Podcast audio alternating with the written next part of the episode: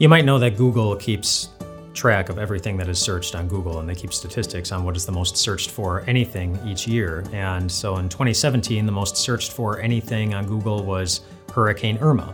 In 2016, the most searched for anything on Google was Pokemon Go. Remember that? In 2015, the most searched for anything on Google was Lamar Odom. And the year before that, it was Robin Williams. Do you remember why it was Robin Williams? Robin Williams was a very well-known comedian who committed suicide back in 2014.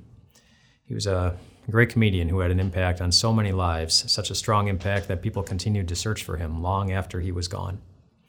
Now, maybe the impact that he had in this world is pretty unique and pretty rare, but the question of whether or not your life is impactful in this world, that's a very common question.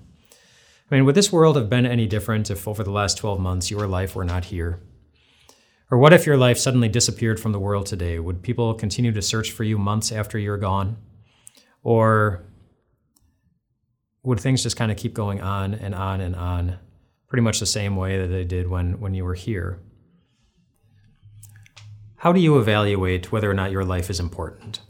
By looking at how many people Google you, by looking at how many social media friends you have, by paying attention to how many people call when you're sick, or how often people tell you you did a great job with something, by looking at how much money or influence you have, or just by how you feel when you look in the mirror in the morning. If you've ever wanted to do something great with your life, if you've ever wondered about the very best way to do that, I'm glad you're here with us this week. This week we're going to be looking at the life of somebody in the Bible that Google may not consider to be all that great. In 1 Kings chapter 19, we look at the life of a prophet named Elisha, where God calls him to be a prophet and shows us what kind of life God considers to be great in his kingdom. And we will look at those verses tomorrow, the actual calling of Elisha. But for now, I want you to hear these verses from Psalm 139, verses that remind us of how God looks at your life right now. Where he says, "For you created my inmost being. You knit me together in my mother's womb. I praise you because I am fearfully and wonderfully made. Your works are wonderful. I know that full well." Did you hear that? Your life is a wonderful work of God. And you see that so clearly at the cross, where God shows definitively that your life is one that he considers, well, it's worth dying for. That's your life. And this week we'll be talking about what you need to do in it to know that you're doing something wonderful with it.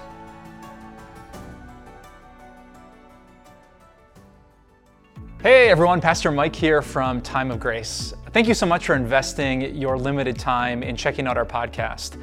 And we would love so many more people to be able to hear about Jesus and grow in their faith too. So I know you're busy and you've already given us your time and you're ready to grab your phone and check your apps, but could you do us one huge favor and rate and review this podcast?